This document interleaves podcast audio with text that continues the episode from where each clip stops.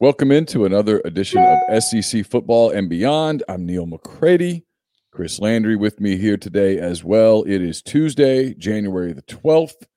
Hope you had a uh, great weekend. The college football season is now officially over. Alabama is your national champion, 52 to 24, a uh, winner last night in Miami Gardens, Florida, against Ohio State. Alabama finishes the season 13 and 0. It is Nick Saban's um, sixth, is that right? Sixth national championship at at Alabama. At Alabama, seventh overall. Seventh overall. Of course, he won one at LSU before he he went to the NFL and the Miami Dolphins, and then he has been at Alabama since the 2000 and uh, I guess seven season, and his run of domination, something we're going to talk about here in a minute, is uh, absolutely incredible. Absolutely amazing what he's done at Alabama, the way he's impacted the sport, the league, uh, everything. Uh, Chris, I'll start here. I have a I do a mailbag every Wednesday at rebelgrove.com. And one of my mailbag questions was basically put in perspective what Nick Saban has done at, at Alabama and do you think anyone can ever repeat this? And and I, I can tell you that my initial answer that I, I kind of thought of in my mind is I'm one of these people. I try not to use words like ever, never, always. I find those to be really big words. I mean, always is a really big word. I will never is a really big word. Never is a big word. But it is difficult for me to foresee foresee in today's era of parity and, and all of that, it is difficult for me to foresee anyone ever doing at another school what Nick Saban has has done at Alabama. Just it's and, and I don't think Saban's done. He turned 70 on Halloween. There's no sign that he's walking away. There's there's no hint that he's about to retire. Um, he's got an absolute power. He just landed the number one recruiting class in the country. They put multiple people in the NFL every year, and they just reload. So I'll I'll, I'll toss it to you with with starting there. Is how do you put what Nick Saban has done into some degree of perspective?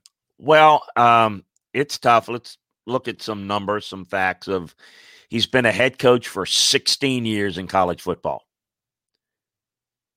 He's won seven national titles.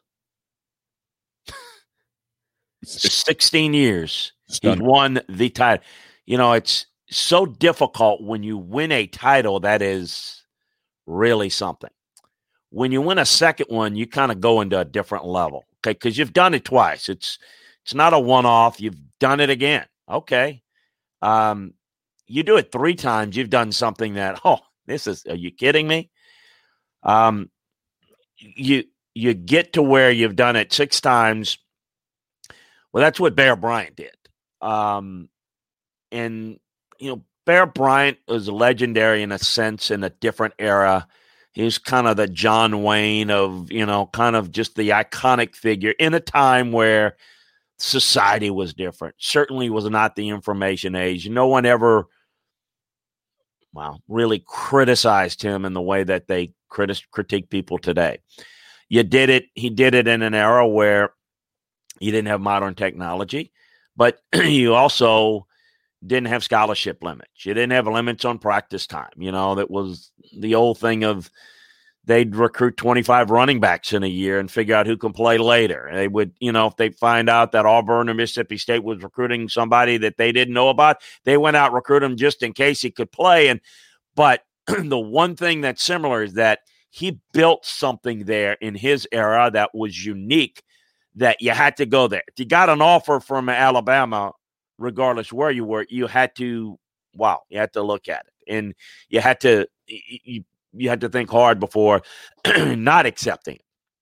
Well, in the modern era, you can make the case it's a lot more difficult. Certainly, a lot more scrutiny, um, but you just get the feeling the great ones find a way to do it and do it better than anyone else.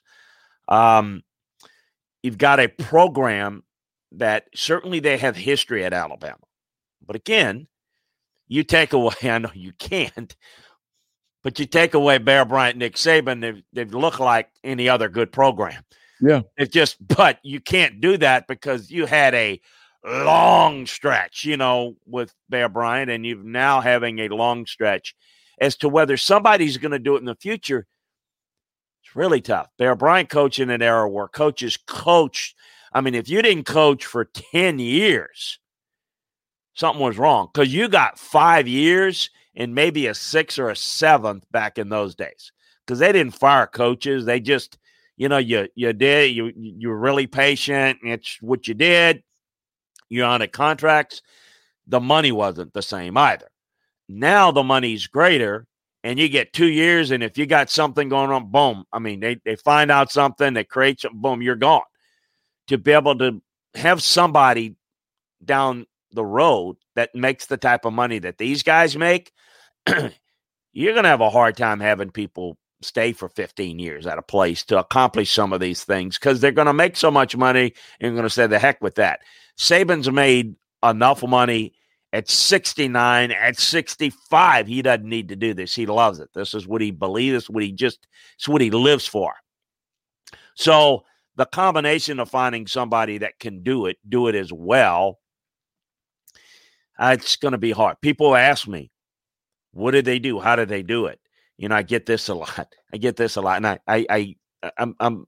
It's comical. They'll say things like, um, you know, people on the staff. Well, like Sarkina. Well, anybody can do that with the players they have. Uh, no, they can't. Nobody's done it. Only Bear Bryant's done it similar. Pete Carroll had a unbelievable thing going at USC. He didn't win six titles, seven titles. You know, Miami's had good coach, had you know a lot of success and different guys. Uh, you can go down the line of great coaches. No one has done it as often and as much and as consistently as he's done it, and it's it's not because it's the system; it's the fact that he's constantly willing to adjust. So people will say things like, "Well, you got great talent like DeVonta Smith, and what a phenomenal year he's had." Um, DeVonta Smith, I'm looking at it. Year one, early in his career, he gets that touchdown pass. He was a young pup that couldn't run two routes successfully. He could run the go route and everything else. So when people say, "Oh, it's just anybody can," no, nobody can do it like they do it. They identify the best talent. They can find a Christian Barmore who had one offer well, he plenty offers after Alabama offered, but he was committed to Temple in Philadelphia. You know, find a guy like that, yet they get a lot of five stars too. They identify the right guys. They have a great staff to do it, but they are also the best at developing. So good luck trying to beat that because you've got people that can develop well, you got people that re- can recruit well, but no one has done both as well as he has, with the possible exception of Bear Bryant. And it's really difficult to look at different eras and compare. I know you got to put Saban number one all time now, yes. right? Over, over. I, I think so because I think it's tougher to do it now. Personally, I do too. The scrutiny's tougher. Yeah, and Bryant was in a different era when you could you could literally stack a roster, kind of unlimited. Yes, you could. You know, and even, and you didn't have kids going out early, and you know you said Neil, um, you know, go run through a brick wall. Neil ran through a brick wall. Now you got to get guys to buy in, and we'll get into that with guys, you know, like Jaylen Waddle and Landon Dickerson that are they they are insulted if you don't allow them to play in an era where everybody's backing out. Now it's a chicken egg thing, right? You know, you got players that if they're not playing for the title, then it doesn't mean enough. I, I want to go get prepared for my pro, pro future. Did it look like DeVonta Smith or Jaylen Waddle or Landon Dickerson or Najee Harris or any of those guys at any point this year? Did it look like they were worried about their pro future? No, I mean, I, I thought it was fascinating last night, right? To watch Jaylen Waddle, who I looked at a CBS mock draft this morning, is just a reference I would trust your mock draft when you get it done more than theirs, but we'll use it as a reference if that's okay.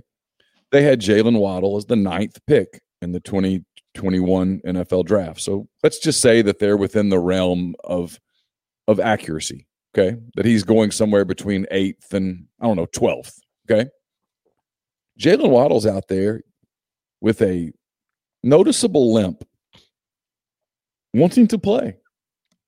And there's a lot of people out there, including NFL guys, going, hey, man, you got to get off the field. And I understand where they're coming from. I'm not criticizing them. And there are people out there saying, hey, if you're the Alabama coaching staff, you've got to get that kid off the field. And I understand where they're coming from. To my knowledge, nobody put a gun to Jaylen Waddle's head and said, you got to play. No, in fact, um, he wanted to play. Yes. In fact, uh, we had a question. Chad on Twitter said, you know, address this about Jaylen Waddle playing and limping off the field. Look, um, it's it's not as the the the the common theme, and, and look, I get it, and I understand why is he playing, why is he out there, and what is he? Um, why is Jaylen Waddle returning kicks against Tennessee? Well, because that's what they do. It is it's important. It's all important. And again, what he teaches. And again, it, it is about chicken egg thing because that's why they do it. Because if you go there, you're going to win titles. And oh, by the way, on the back end, you're going to have the best development for the NFL possible. I can speak as a scout of 30 plus years that I love what I saw out of Jaylen Waddle. That tells me everybody said, "Oh, you can't get into somebody's mind or that head." Oh, yeah, like hell, you can't. I can see heart indicators. I, I give me a Jaylen Waddle because that tells me about his toughness. Give me a DeVonta Smith about their toughness. Landon Dickerson is not the most talented guy. He's got a spot on my team. That matters. And yep. when we're trying, and, and so that my point is it is not that I am holding against the guys that opt out early or, as I call it, quit. They're protecting their future and they become really successful. But I got to tell you, there is something that tells me about, okay, th- there is something in my mind that says, is this the guy that's going to lay it on the line? Oh, he's in the NFL now. I just paid him a lot of money. If he's in a contract year, Am I going to get the best out of him just this year? Or, you know, once he gets his new contract, is he going to protect himself the year before his contract year? You follow me? And yep. so my point is, I ain't got that concerned about Jaylen Waddle because I, I think a lot of it is I, am not concerned about that with DeVonta Smith and a lot of other guys, Najee Harris. My point is, is a lot of that is nurtured through Bama, but a lot of that is identified in the recruiting process by yep high football competitive character. And there's something to be said about I recruit O'Neal and say, Neal, you're the greatest receiver I've ever. You're the best receiver in the country. I love you. I love. Neal comes in, he's got such a big head. I can't, you know. I mean, well, all Neal knows is I'm great. I'm great. That it is not easy to coach great players. You know why? It's great to coach their physical skills, but when you get the best players good luck trying to get the best players to suppress their own individuality when they're the best player where they come from and say, for the better of the team, I want to do that. Good luck getting a DeVonta Smith that loves to block as much as he loves to catch touchdown passes.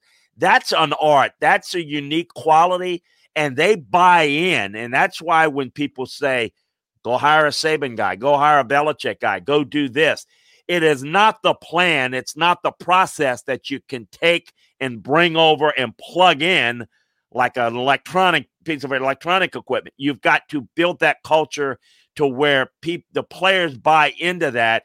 And some of it is, well, you got to win for that to happen. Yeah, you got to win for that to happen, but it's kind of a chicken egg thing. Again, winning to, you know, so there's no question that and in terms of Waddle, this is what they the medical people said.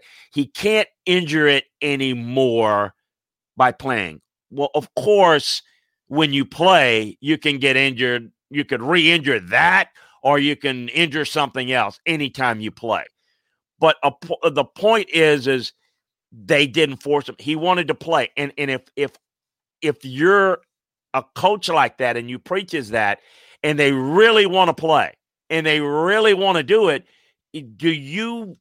I, I, I don't think he feels comfortable denying him that. That that's something that you've got to. It, it the criticism is warranted, but you know. And they finally took him off the field. They they, they did. They did when they it said, "Hey, look, all right, I get it. You had it. you're done. It's it's not like you know. I'm sure Landon Dickerson said, "Look, let, let me start. I, I, can get in there and give you a, a quarter." No, no, no. You know they got him the two snaps. He just had surgery. The son of a gun wanted to get full dressed out. What do you need? Dress out. You know what I mean? So that yeah. means a lot, and it says a lot. So my point is, is that okay? Did it really damage Waddle's future? No, but look what that does for next year's team which by the way, Nick is already thinking about, you know, next year's team hasn't won anything yet. You know, that he's starting over. That's what motivates him. So that's the whole point that people don't get. But we live in a Twitter world where get him off the field. It, it doesn't matter. He's hurting. That's the problem that we have now. There's always injuries, and quite frankly, there is Nick understands how to help kids protect their future. There are things you can do. But the bottom line, if you're a football player, play football. I want to see as a scout, not just your talent, but your heart and their heart indicators. And, and I can see that a little bit. So, I, look, I, I think that I got not only not any problem, but that society we live in, Neil. Oh, don't play in it. Don't, you know, again, you know, sit out, do that that's why you have, and then the same people ask the same question. Well, why can't fill in the blank be like Alabama? Be well, because they don't play with the same type of inbuilt culture of the key word. First. That's the key word. The key word is culture.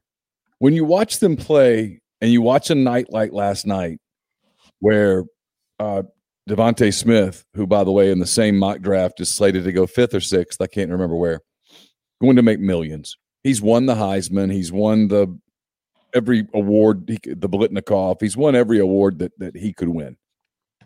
And he's out there with a broken or dislocated finger, wanting to go back into the game. Now, to Alabama's credit, they're like, "No, no, no, you, we, no, you've done enough. We're, we're going to play some of these other guys. You go, go over there and and and start um, basking in your accolades for a minute." but it does tell you a lot about their culture and it, it always makes me wonder what must their practices be like on a day in day out basis? When you have that many people who are that competitive that team oriented that process oriented the part of the saban mantra that i think the kids buy into which is process process process i think they buy into it. Um it, it makes me wonder if in, in reality, they win their games in the offseason. They win their games during the week. They win their games with guys that like to practice, that like to be perfect, that like to dominate.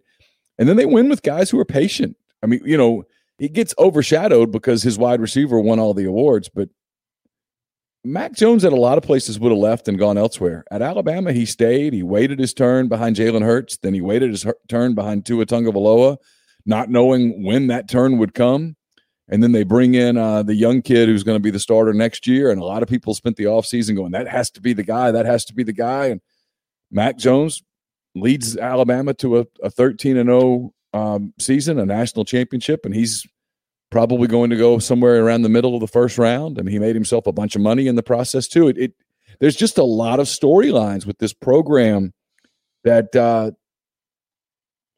it, it's it's almost hard to pick what's how you prioritize the, the stories as it pertains to Alabama. They're they're the dominant program, the dominant coach, and then they have all these dominant players that come in and do it in the same way over and over and over, and they just reload.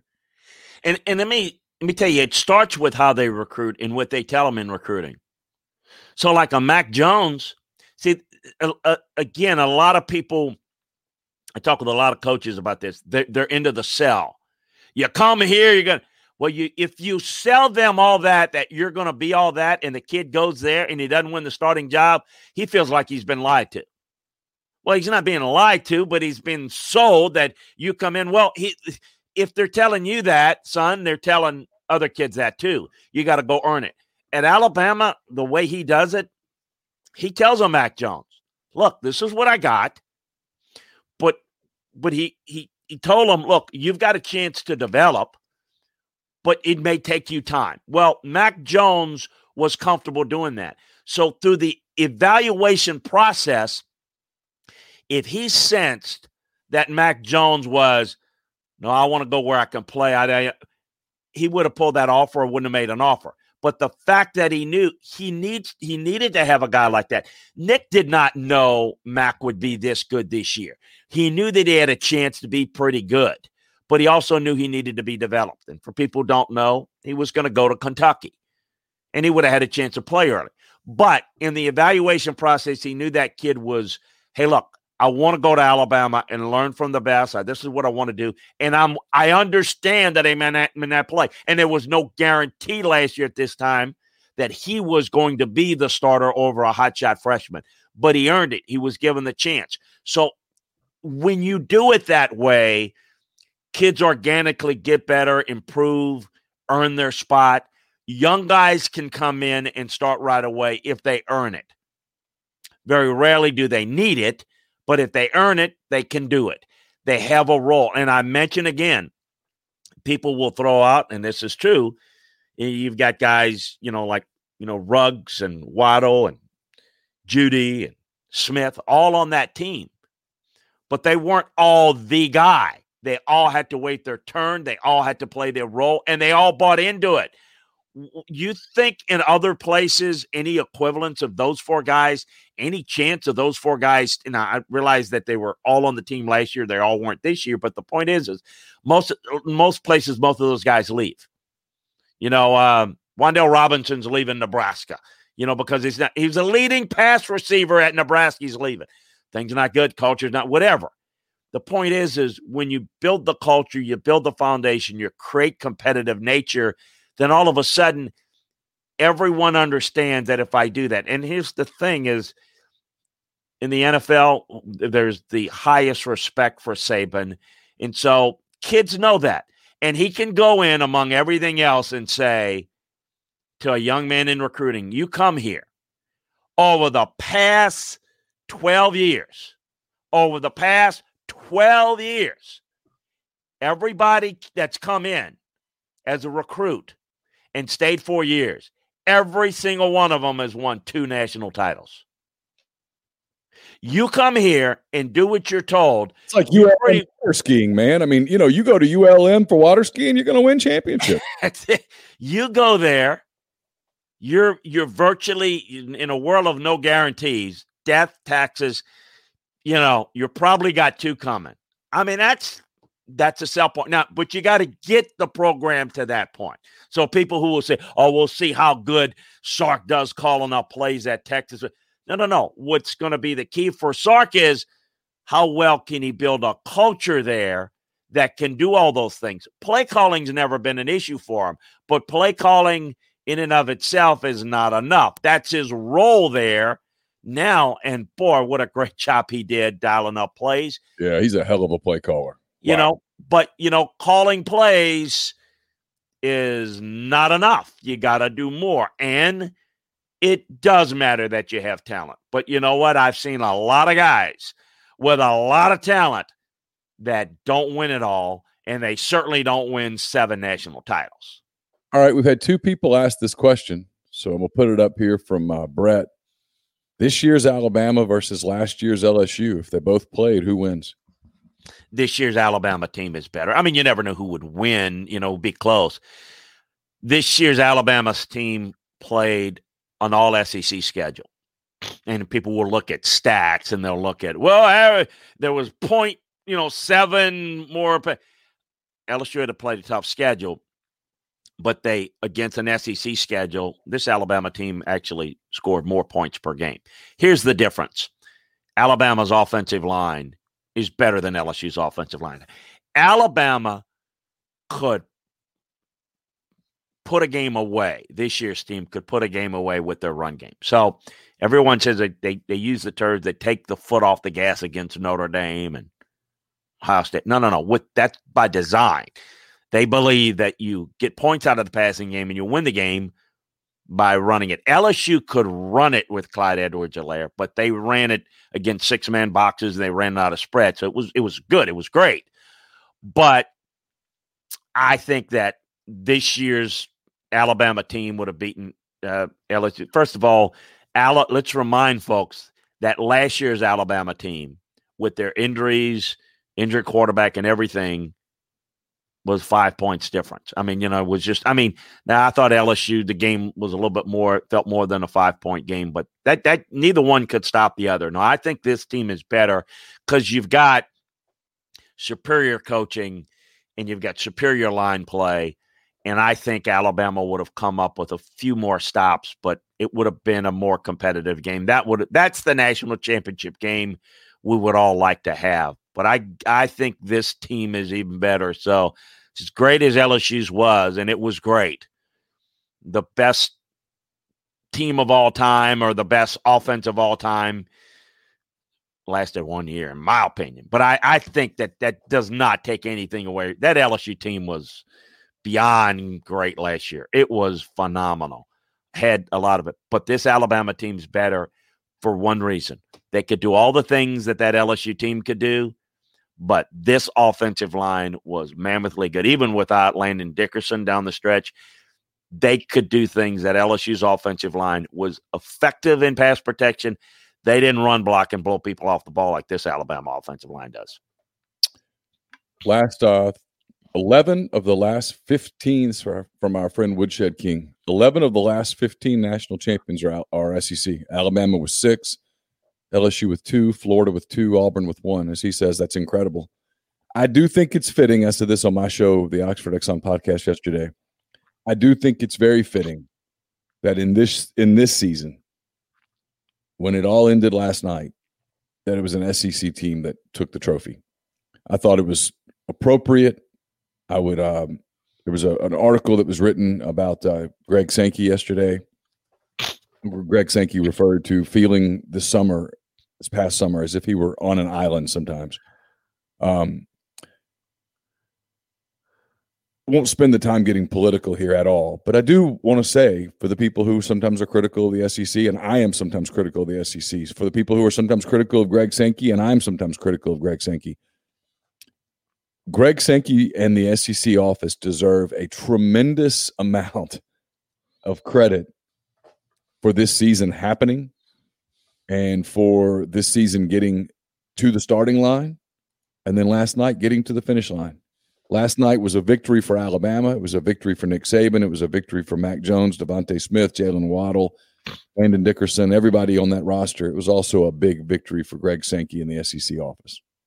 Yeah, no doubt about it. Um, they handled their business. I am thrilled that we got this season in. And excuse me, and um, it's also fitting on top of what you said because I thought the SEC handled it best. Is who would you expect in all of college football to handle the distractions of this season better than Alabama and Saban? I mean, who's better at just just you know nobody? The world is falling around you. Focus driven. You know, it's like I was on a on a um, and I, I no disrespect. I mean, you know, he's great. But I was on a show yesterday with Lou Holtz.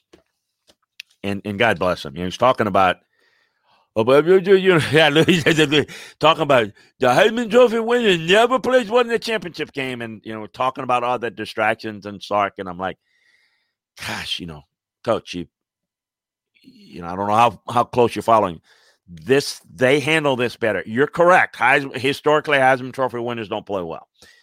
That's you know, it almost it you almost felt like you had to you know, cajole DeVonta Smith to put on a suit and pick up the Heisman because he would he would seem like he would rather be getting ready for the game. I mean, you know, the the, the point is is a, a, lot of the things that are commonplace are not the commonplace for Bama. They've built something that is this is the 12th time they've had the sixth time in a national championship game, Neil, that a, an assistant coach has taken another job. And so all that, yeah, yeah, there's no question that that that Sark had dual duties didn't seem like it it had a negative effect. They understand how to deal with that better. Injuries, I mean, just they get it. Pandemic, we're going to handle that better. I think that's why this is probably Nick's favorite team because they did something that no one else could ever do. Because who else could go through a pandemic? This is a hopefully, God help us, a one year situation for everybody. This podcast is brought to you by our friends at Blue Sky. Blue Sky believes in being fast, fresh, and friendly. Through the thoughtful layout and the cleanliness of their stores, Blue Sky hopes to provide customers with a fast and easy buying experience from services to products. Blue Sky plans to keep things fresh and always provide the freshest flavors of their brand name products and the best services available. They even bring in some of the newest products on the market to their stores to provide an even better customer experience. A smile can say it all, and Blue Sky wants to show their customers that they care about them and their shopping experience. They always strive to improve their efforts to accomplish exactly that. So check out Blue Sky today at any one of their 48 store locations across the Southeast. And we'd like to welcome a new advertiser to the show, new sponsor to our show, our friends at Alpha Specialties, located at 1670 Highway 80 in Pearl, Mississippi right there in the Jackson area. It's your trailer specific professionals. If you want to haul it, they can call it. Alpha is the premium trailer dealership in Mississippi. They've got Load Trail, the premium brand trailer, the highest quality utility equipment dump and gooseneck trailers being built today, fully primed and powder coated. Load trailers come with an industry leading three year warranty and two years of roadside assistance. Alpha Specialties also has Hallmark cargo trailers, one of the most quality cargo trailers on the market, perfect for hauling goods to markets and shows, ATVs to deer camp, hauling race cars, and more. They can even work with third parties to have uh, tra- game day trailers and concession trailers built just for you. For podcast listeners, Alpha has uh, spare tires and wheels starting at just $100. They have a full selection of trailer parts and accessories, hitches, winches, straps, and more. They also do all types of truck accessories uh, listeners can also get 10% off a yearly trailer service and inspection at Alpha's full service shop. They also can repair all types of trailers, concession, horse, utility, enclosed, gooseneck, and RV. So give them a call at 601 932 9738 or check them out at alphaofms.com. That's A L P H A of ms.com. And make sure you tell them you heard about Alpha on the MPW Digital Network of podcasts, which includes this one, SEC football and beyond. All right, Chris, we're going to get into some uh, coaching news, but uh, before we do that, it's never too early, and everyone does it. They do it right away with the immediate early top 25 for uh, 2021. I've got ESPN's up right here, just as a point of reference. Top 10 is Clemson, Alabama, Oklahoma, Georgia, Ohio State at five, Texas A&M at six, North Carolina, Iowa State, USC, that Southern Cal, in case anybody's wondering, and Indiana at 10. The uh, rest of the top 25 is Cincinnati, Iowa, Oregon, Washington, Notre Dame's 15, Florida 16, Wisconsin 17, Ole Miss 18, ULL 19, LSU 20, then Texas, Penn State, Coastal Carolina, Liberty, and Miami. Anything stick out to you there? Well, uh, I was just trying to make a, a note here of, of um, I was listening to you, but what more trying to figure out kind of what I would do and do it by conference. Um, I would throw in terms of the top tier, certainly Alabama, Georgia, and A&M in the SEC, Clemson in the ACC. I think North Carolina is good. I don't I don't know that I put them in that elite group yet. Oklahoma, I think with Woods coming back, Iowa State's going to be really good again. Um, look, I mean, I think USC's good. I'm, I just don't trust them enough. But that's uh, and then and I, think certainly Ohio State. Uh, yeah, they're they're reload. Th- those are your teams. I mean, it's not going to be we can we can pick the final four next year right now if you like to and we we've just mentioned the teams. You don't need to go any further than that. It's going to be out of the four. It's going to be one of those four. I mean, it's it's going to be within that group. And, and that and I gave too many teams that that really won't want to have much of a chance. No, I I don't see anything that would jump out at me that would say would be really really off. I mean, Indiana will be good. Cincinnati will be good again. Uh, yeah, no, I think there'll be some some good teams and um, that that we that we don't that are not in that elite tier, but in terms of the upper echelon, it'll be more the same. By Ole Miss that high? Uh, where they have them? 16. No, I'm sorry. They have Florida at 16, Ole Miss at 18, LSU at 20. You buy LSU that low? do you buy Ole Miss that high? Yeah, I think a, a, lot of that is probably just the unknown about LSU. LSU's got more talent, um, but there's there's we'll get into that. Obviously, sure, the off season's not going all that well. I think that's a lot of respect for what Ole Miss did, including in the bowl game. Um, yeah, I I I would put them in that group. I mean, I I, I could see LSU finishing finishing ahead of of Ole Miss and Florida, but I could see Florida. I think Florida is um, I think 16, 17, 18, 19, 20. I think that's all in the same group. I mean, I think you can flip you can flip them around and put them in a different order, but that's kind of how I see it. One thing that stands out to me in there, that, unless I missed it, no Auburn in the top 25. When was the last time Auburn was in a preseason top 25? Oh, okay. Yeah. I'm, um, yeah, no, I, uh, a lot of changes, a lot of unknowns. Um, yeah, like you said, it's means apropos of nothing means nothing, and then we'll kind of see. And then uh, what I'm excited about, and I'm hopeful, and I'm I'm gonna I'm I'm gonna I'm gonna make this assumption until somebody tells me different that we'll get a a spring in where everybody will somehow some way get some work done in a spring and and by summer when we're talking about the upcoming season it's you know, we're not talking about who's going to play if we're going to play, and that'll be the bed. Thank, thank God.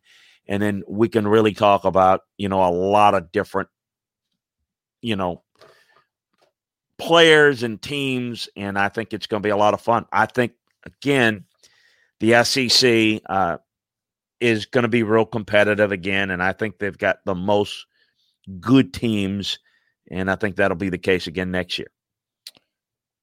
Yeah, I, I agree. I, I'll tell you what, I'm not a voter. They don't trust rival sites to be voters. When I was in Mobile, I was trustworthy of an AP vote, but now that I'm now that I'm working for rivals, that's that's I, I can't I can't do something that big. But if I did, Alabama's number one on my thing until someone beats them. The end. Well, the thing about it, it's you know you can look at what's coming back, and so Ohio State's got some good quarterback Justin's gone. Alabama, you know, um, uh, and, and, by the way, I I'm not going to get into this. I hate to even say it because people will say, "Oh, he said," you know, there is a there is justification if he wanted to from a development standpoint for Mac Jones to consider coming back. He won't, and and and I don't think necessarily should, but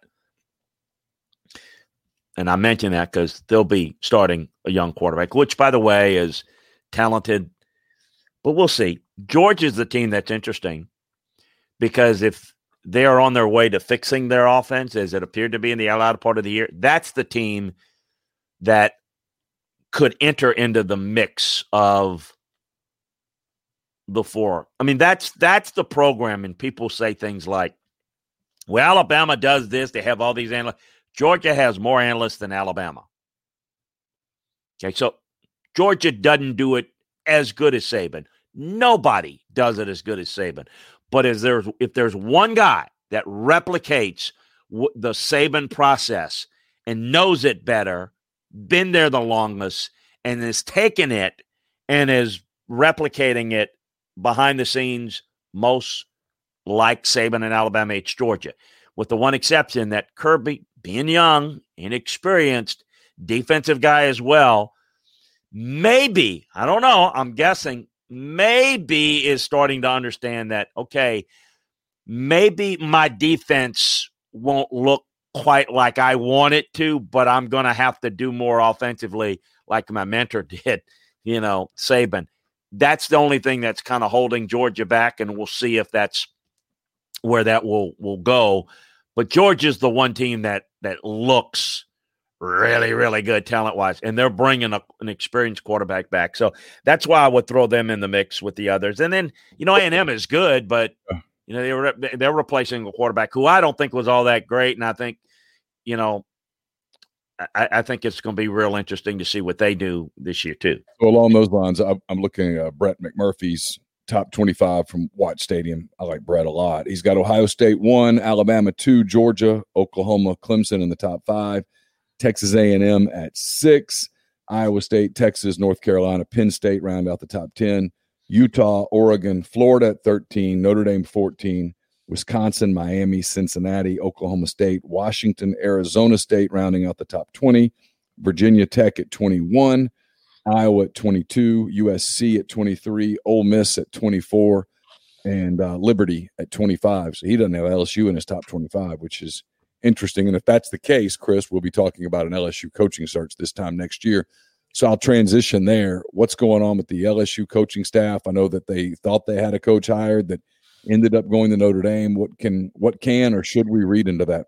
Well, Marcus Freeman. Um, I talked to Marcus when this whole process took place. I talked to him about LSU and the situation, and before it got to the point where he went on the interview. And I think when we were on last, um, I'd mentioned that he's he was on a recruiting trip to LSU, meaning they made him an offer and they thought they had him. I, I there's differing reports. He said he said that he told him he was coming.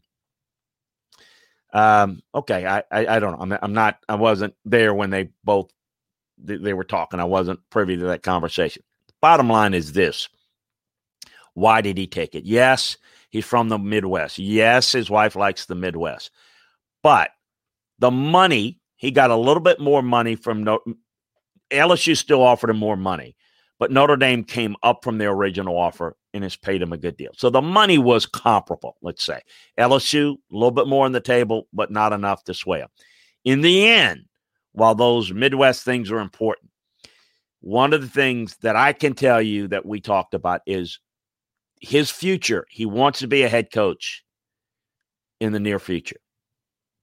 I don't know if that's two, three years, whatever. He was looking for a stable situation. Brian Kelly's stable. Brian Kelly, you know, I mean, not that he may not go in the NFL at some point, but the consistency of how he runs it, the stability. At LSU, you're dealing with very unstable situations. You got a Joe Brady there one year, and he was, you know, he Dave Aranda, been there several years. Things worked out well. But Bo Pelini, one and done. Scott Linehan, one and gone. Matt Canada, one and gone. Those are guys that came in. And in the coaching profession, coaches don't look at all those guys are bad coaches. They look at it and say, well, there's a pattern there. There are two, three, four guys that come in and they're gone. What's the deal there? And so I think he looked at that LSU situation that it had upside, but it had volatility. And you just kind of alluded to it.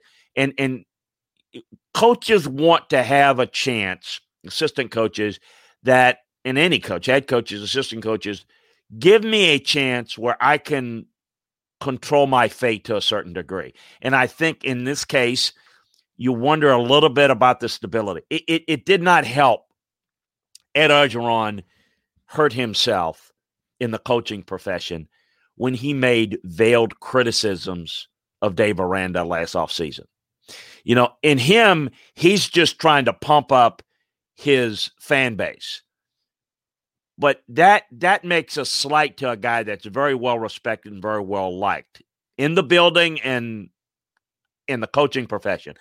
So that wasn't the best thing for creating a stable environment. So when you come in and make an offer and throw money, I, I just think in the end, it's a great get, but I had the impression and had it on LandryFootball.com for a while that I think it's going to be tough for him to turn down Notre Dame if Notre Dame makes a comparable offer because I think that's what it is. Now, where are they going? They're chasing Zach Arnett now from Mississippi State.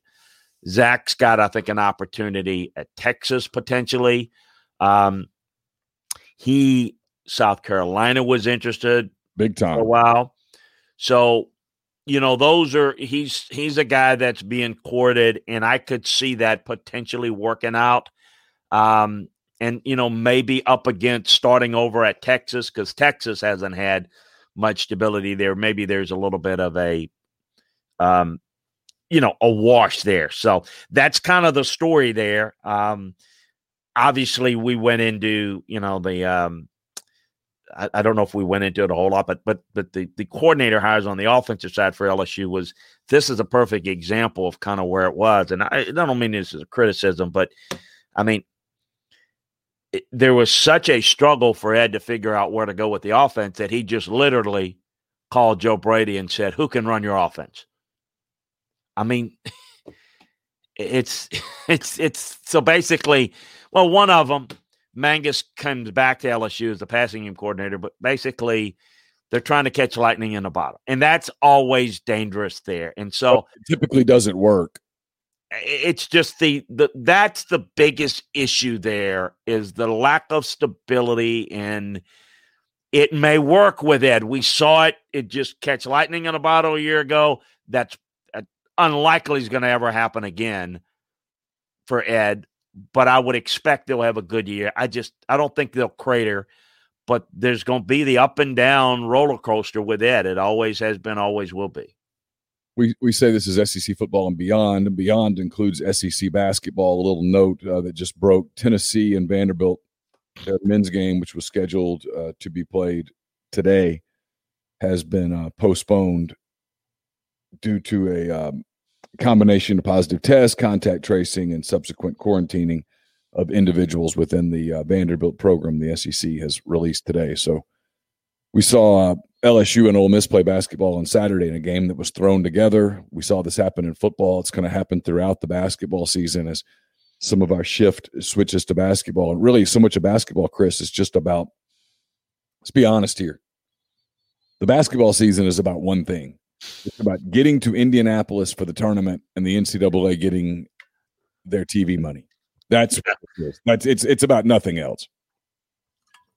And to be honest with you, I probably won't watch a college basketball game until we get to the tournament. I mean, it'll be on TV while I'm working and doing film work, and I may kind of keep up. Oh, so and so won, or you know, this and that. But it's, I think college basketball. I don't know how you feel about it. Is is going to a one month a year sport anyway in a normal environment. This year, it's yep. more than ever. You're right, and um, it's become very niche. It's hard to watch uh, at times. I'll, I'll, tell you on Saturday, um, I watched the first two playoff games, and um, my daughter was here. She was leaving the next day, and uh, my birthday was Sunday, so we were doing some birthday stuff on Saturday and all that, and but I was like, well, I need to go watch the game and, and, and write about the game. And, and LSU jumped on Ole Miss to a point where it was kind of difficult. There wasn't a whole lot to watch.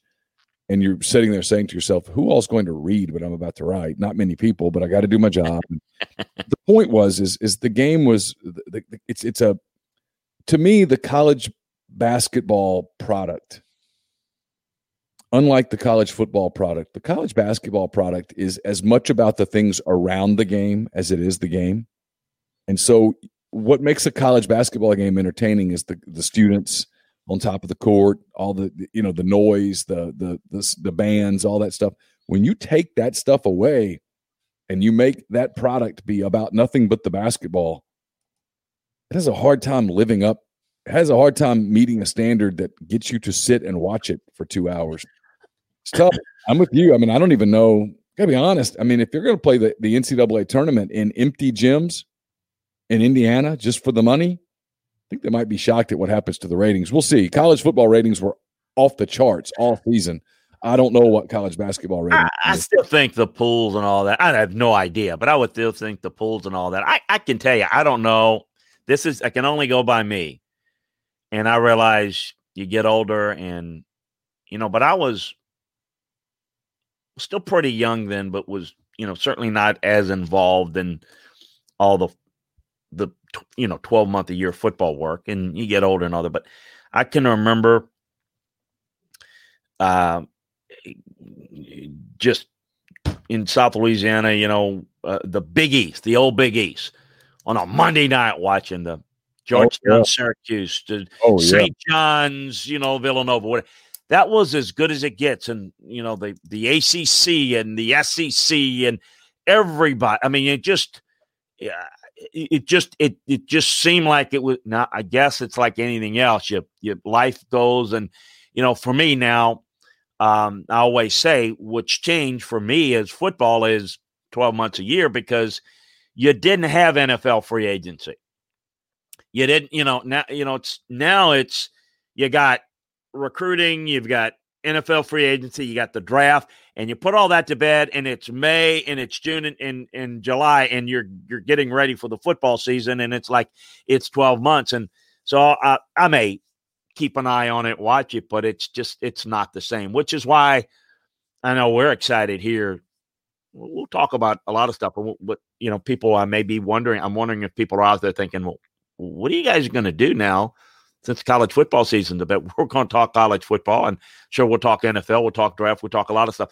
Football is so. In in fact, I I, I noticed this with the website, Neil. There's more information in the off season than there is during the season because it's just it's constant. It's transfer portal. It's recruiting, even with early recruiting out of the way. It is just, you know, the coaching search stuff will continue and will affect.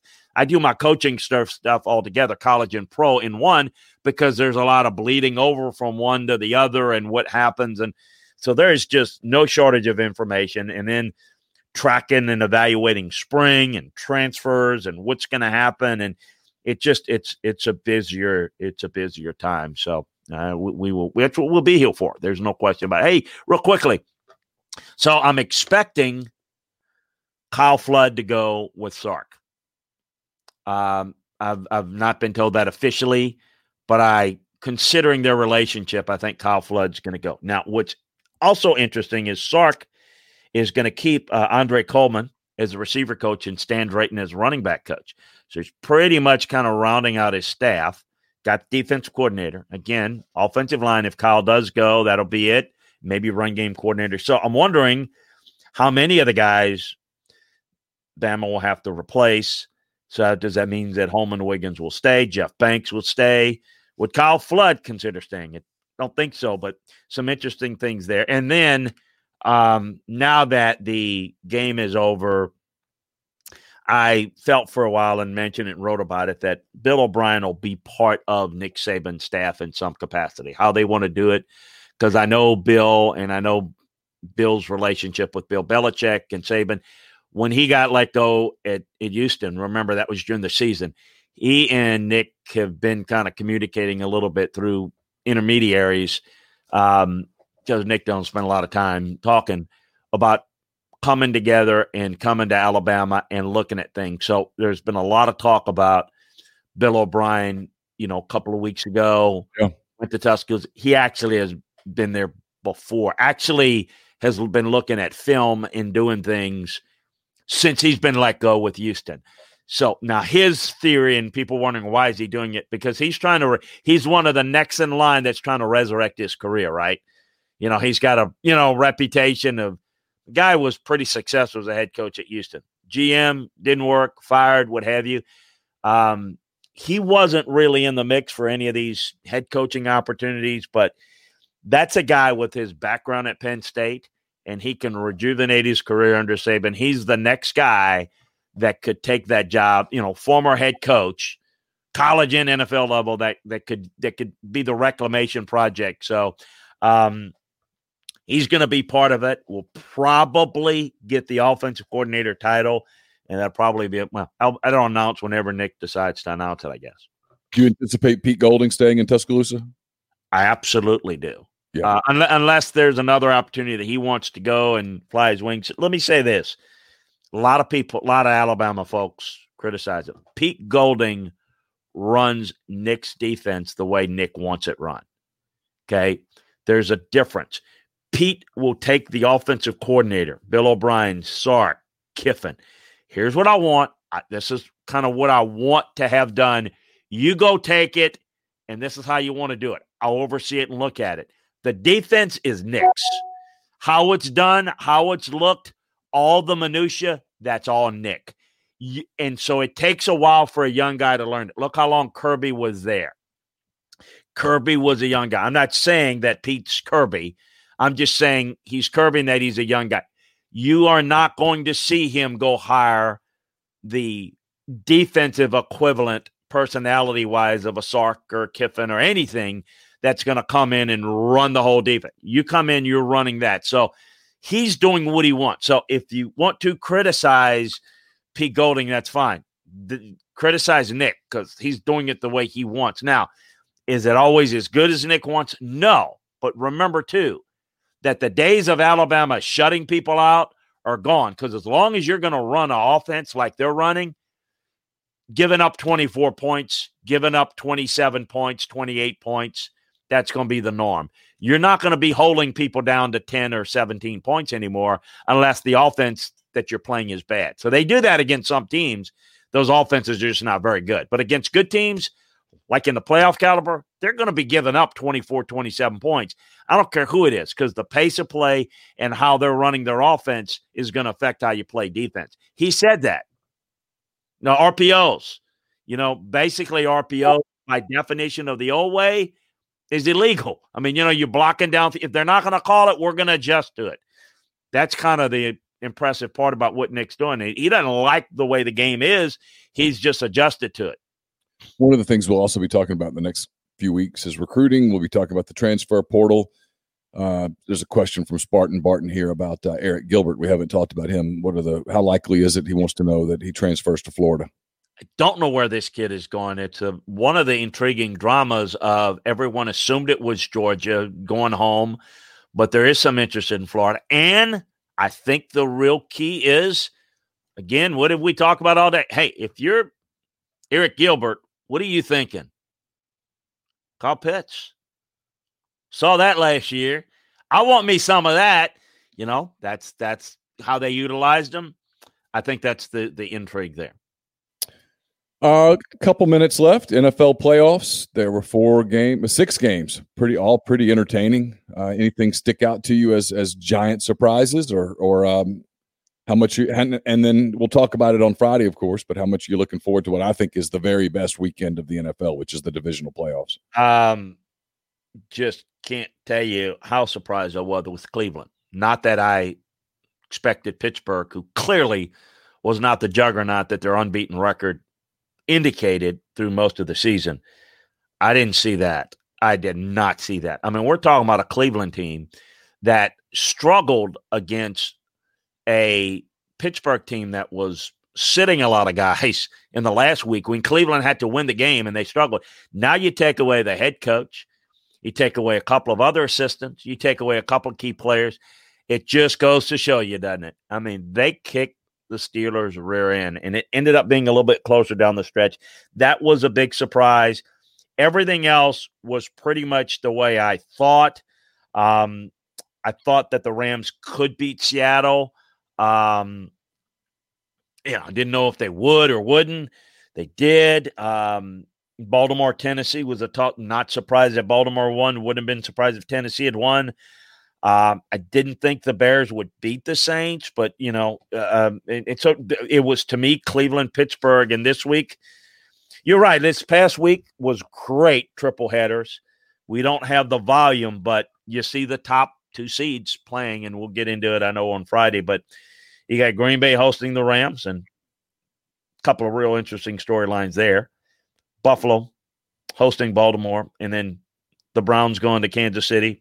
And obviously, the feature game that everyone's going to talk about forever and ever and ever is Brady and Brees. Um, if you take the combined age of the four other quarterbacks, they're like uh, 98. Uh, I think Brady and Brees are like 85 by themselves.